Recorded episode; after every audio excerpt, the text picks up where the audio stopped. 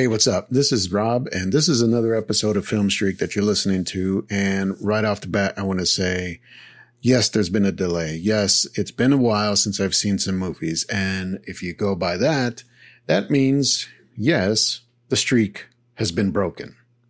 The streak got up to 100 plus movies every day, a movie a day, brand new movie, something new to me at least.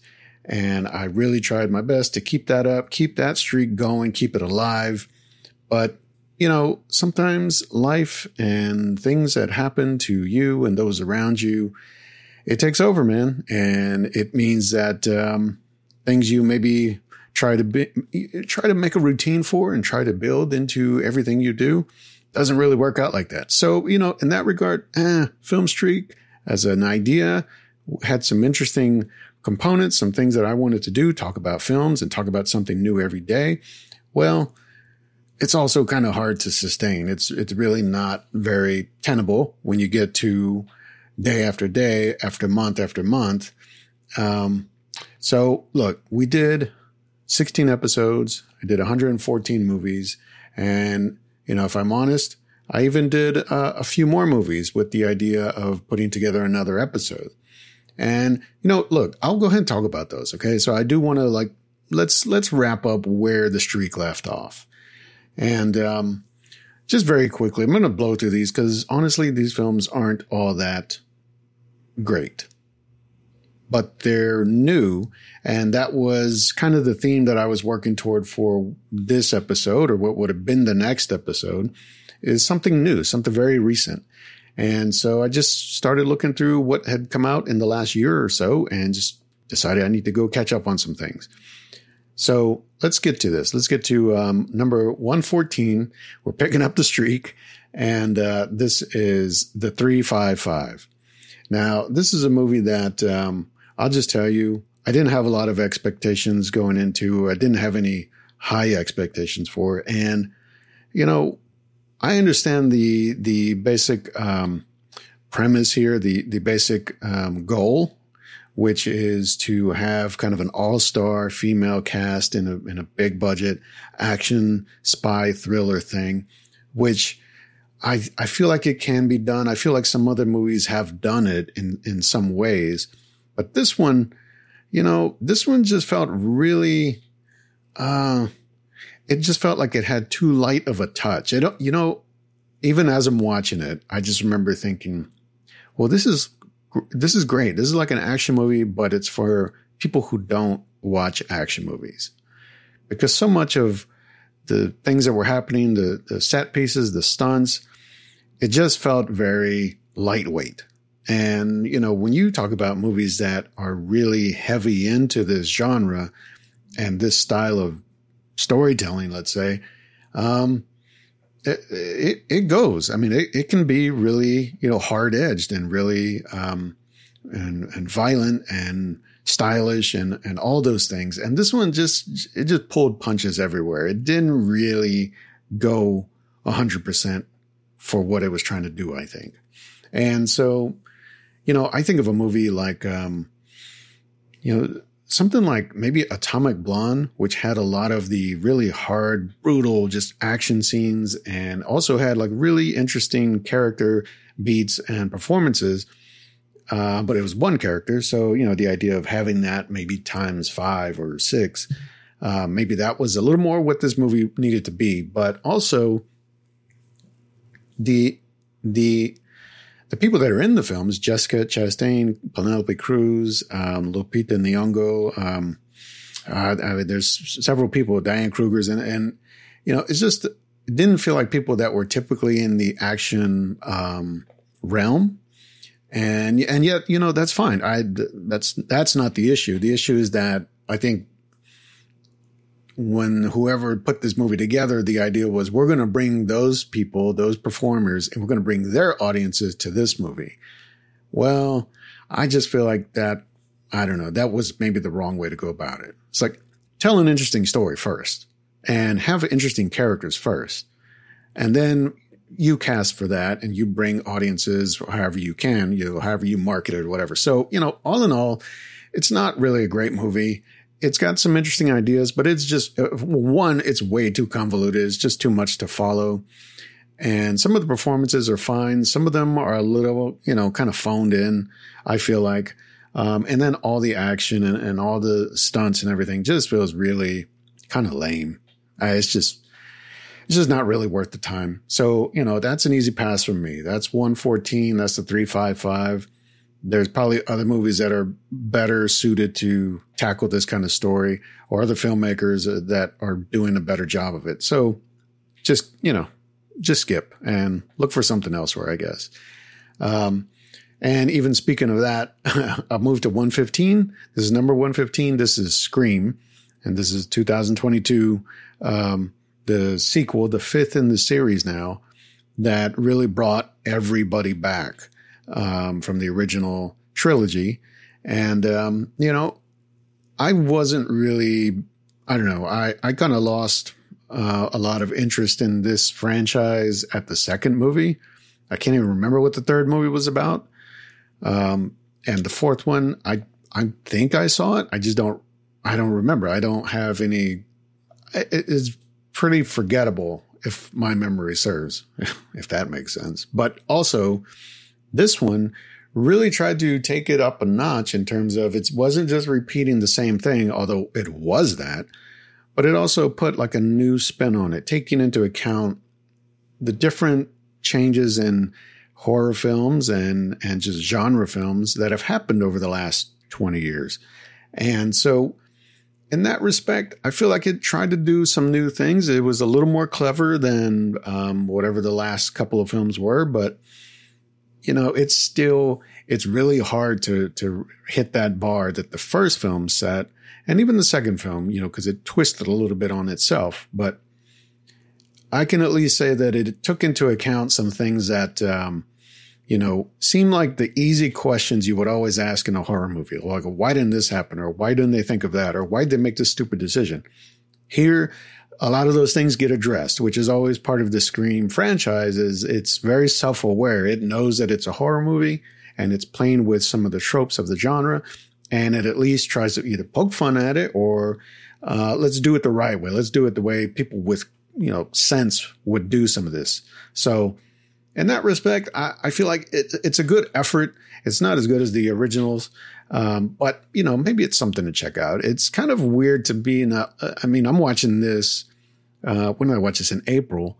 And so I'm recording this in May. That's how much things have gotten turned up, turned around for me. But um, watching a horror movie like this in April just seems really off. And I know this didn't come out in April, but it just it just seems like this wasn't even a timed the, the release of it just wasn't timed well. But in that respect, you know, maybe there's some that hits a little better around holiday season or later in the year. I don't know. Maybe that's just me. I just like my horror movies around October, you know. But in that respect, um, just give it a chance if you feel like it. If you feel like this is a franchise you you've always liked or or like something about, this one at least comes back to familiar territory while maybe expanding a little bit on it. So um, that's 115. That's Scream. Um, this next one, this is 116. This is The King's Man, and this is a series also that I feel like hit really strong with the first one. The second one, I know I saw it. I remember a little bit about it it just didn't really interest me that much. So this one is actually not a sequel; it's a prequel. And um, you know, it, the thing I'll give the filmmakers here, and it's, Matthew Vaughn's really the one that's kicking all this off, but he's done some really inventive stuff with his filmmaking style that um, I feel like sometimes he doesn't get enough credit for. And you even go back to something like Kick Ass. Um, or even uh, I think he did one of the days, uh, the X Men Days of Future Past. I think that's one he did, and um, you see some of the either it's a technique or just some of the editing or just some of the uh, just some of the the way the plot is structured. It's at least clever, and sometimes it's really really ingenious work. It's like it's really like inventive. Um, here, I think with the Kingsman, we're setting up a lot that we already kind of know, but it, we're going so far back. It's not like it's a few years ahead of the first film. It's decades before the first film takes place. So we're really setting up a lot that, um, you know, we should be familiar with, but it's, it's all about seeing how it all came together and how it all happened. So in a way, it's got a lot of work cut out for it, but it does really take a, a different approach to it in terms of, you know, the first two films, I feel like they were more about discovering this world and discovering this, um, you know, the King's Man service or agency. And, um, here we're really going back to before that existed. So it's about the, the, the impetus, like what was the callus? What started it all? And it turns out it's actually a very, uh, I, I, in a way, it's a kind of a very moving son and father and son story. And, um, you know, it's, it's something I didn't really expect out of this. I thought it might be a little bit of a cash grab, you know, just kind of like, let's revisit the series, but let's go back in time instead of forward, whatever. But this actually has at the heart of it a kind of a, a very, um, very kind of deep and and you know I say moving. It it is called The King's Man. This is an action film, but for that type of film, I guess to me it kind of it kind of touched me a little bit that oh this is about a man who's trying to um, honor the legacy of his son who um, who died and who he maybe regretted or or wished he could have prevented, right? So in that respect, like that, okay, that was different. That was a little bit of an interesting spin but also the action on this is just insane. I mean, it's just, it's just par for the course with this series now is things really go over the top and they're just fun to watch. It's just entertaining.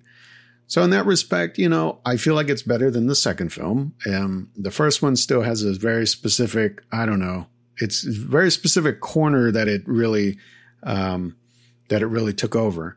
And so this one is just very different. It's a very different type of film. Some of the action is very similar in the way it's done, but the story, the characters, the setting, the time period, everything's very different. So, you know, if you if you really want some of that background of of how maybe this whole universe and all that got started, this is an interesting way to do it. Um, but otherwise, you know, if you weren't a fan of the first one, if you if you'd never even seen the second one, you might just pass this one too. But I'll give this a recommendation. This is probably the best film I've seen of the ones I'm going to talk about in this episode. But um, it's by no means the the best film of all of Film Streak so far. So let's get that straight. So anyway, all right. So that is 116. That is The King's Man. Now here's one that this is 117, and this is Ghostbusters Afterlife. And again, this is just new films that have just come out within the last year. And I just thought I wanted to kind of stay up to date on some of this and, and check them out. And, uh, you know, this is a film that, um, after the, uh, wh- when did they do the, the, the remake, let's say, uh, was it like 2016 or so, the all female Ghostbusters, which I thought was just really, I don't know, it's just not a bad idea because it's all females, but just a bad idea to revisit this franchise that was only two movies in. And I think for a lot of people, even the second movie wasn't that much of a, it didn't have that big of an impact. I think the first movie was really the one that people remember. And so to think, well, we're going to make a third movie, that wasn't probably a great idea. And then it also was a reboot, but it was a sequel you know, but also now we're going back to the original film and we're going to create another, like a true sequel now. And I, there's just so much where I feel like this is just, it's not so much creative, um, it's not so much serving a creative purpose. It's more of how can a, a corporate interest uh, revisit something that has made money in the past. And, and so when you start looking at a film with that already in your mind, it's hard to find anything redeeming in it. And and yet this one, I feel like it had some good ideas in it and it had some great performances in it, actually. Um, better than I was probably expecting. You know, um, I like Paul Rudd in just about everything, but here, um, it wasn't clear to me if he was like the main character, just going by the marketing and how it was all promoted. I mean, he seemed to be kind of the most top of the line name in the cast. but also, you know, the fact that it's revisiting some things that involved the original characters, the original Ghostbusters, and uh, their family and their legacy, and whether that was worth it or whether it was like an embarrassment, you know, all those things that, um, well, I mean, if you liked the original movie, if you saw it when it came out, if that was, you know, the thing, uh, you, like me, that was, that was my time. Um, I just have good memories of that. I have good experiences with that. And even watching it today, I still love that movie. But to look at it through these characters' eyes who don't have a good experience with it or don't have good memories of it, uh, I just felt like that didn't ring true. And so when you introduce your story and your characters that way, I'm as an audience member, I'm already not understanding what the problem is. Where's the conflict? So here, I, I think it was just kind of a fundamental problem with this way the story was set up. Uh, but then it, you know, it does a thing where it, it just like Scream in a way, it goes back to familiar territory. We even have the same exact villain as the first movie, which really wasn't necessary. And I really think that if they wanted this thing to really pop off, to really hit for a new generation or whatever, you got to do something new. You got to do something inventive. Let's not go back to it. I mean, we've seen movies do it enough. And I think honestly, like part of it was the Star Wars thing with, uh, with the Force Awakens where, you know what? If we go back and we just re- retell the original story in a new way, everybody will still like it. You know, they're playing on the nostalgia of it. And it worked for that movie, but I think most people who, especially like the real, you know, not so fans out there, they saw right through that. And if you watch that movie a few times, you probably, you start to see it yourself. So here it's like, it's another one of these movies that are just like, okay, we've got to pick this franchise up and, and get it going again. So what do we do? We're just going to go back to the original and just, you know, rob that from any, any ideas or any things that people loved about it. And we'll just turn that into a new film. And the new people, the, the young people, the kids, whatever, they won't have any familiarity with it. Or, you know, I just didn't even say familiarity, but also they won't know any better. They won't be any wiser that, oh, we're just ripping ourselves off. So I just felt like that's real cheap. And that doesn't, uh, you're really kind of insulting the audience at that point. So this, you know, Ghostbusters Afterlife, I just think it wasn't the film that, it wasn't a film that needed to be made in the first place, but also as it was made, I think this was maybe the wrong way to go with it. I, I just don't see the, I just don't see the point of it. And that's not to say it's not well made. I mean, certainly better than any of the Ghostbusters movies before in terms of like the production quality and the special effects and all that stuff. But at the same time, it's like that doesn't really matter if I don't care or if I don't even understand why these characters are going through this. So in that regard, you know, I'm sure some people probably like this movie and they probably found some things that are fun and, and, and amusing or entertaining with it. But when I look at it in terms of this is the fourth movie now in this franchise, in a way, um, I, I just feel like it's why do we even why are we here? Why do we even make this movie? Why am I watching this movie? So I'm gonna give that one a pass. As much as I hate to say it, because I really like Ghostbusters. I mean, the the original movie that was one that is like I hang a lot of uh, a lot of influences that I have on that movie and several movies from that time period. But this one just, ah, uh, it's like the Star Wars thing. It's like, I just have to pretend like all the ones that came after the first one don't exist in order for me to still be good with it, you know? So Ghostbusters, pass. Scream, pass. 355, pass. Uh, the Kingsman, I mean, if that's your jam, go for it. It might also be a pass, depending on your taste or, or if you're even familiar with it. So that's up through 117. And that is where the streak stopped. And unfortunately, I'm not going to go into all the reasons why, just some personal things. Life, you know, had to take over and I just couldn't watch movies and I couldn't do it for weeks. So, um, in that regard, I say that a lot, I guess, but in that regard, the streak is over, but the streak will continue. And I'll tell you that the next episode I want to do will probably be the last episode of Film Streak as it exists now. But at least I wanted to get these out and kind of clear these off my table because I do want to do one more episode, very specific set of films. It may not be another seven like a week. It may not be four like this. I'm not really sure yet, but it's going to be kind of a special episode to cap this off. Not really part of the film streak because I'm watching these films now, but I'll tell you more about it in the next episode. So in that time, you know, until that happens, until I can get that all recorded and put together, I do want to thank you for listening. Thanks for checking this out. If you've caught the earlier episodes of Film Streak, thank you for doing that. Uh, if this is the first one you're hearing, oh man, sorry about that. Uh, it's real kind of shitty for me to just like, hey, we're kind of done with this, even if, you know, I only got what, 17 episodes in. Uh, but that's the idea. And the idea didn't really work as I was hoping, but we're going to continue it in a new way. And I'll tell you more about that in the next episode. So thanks for checking us out. Thanks for listening.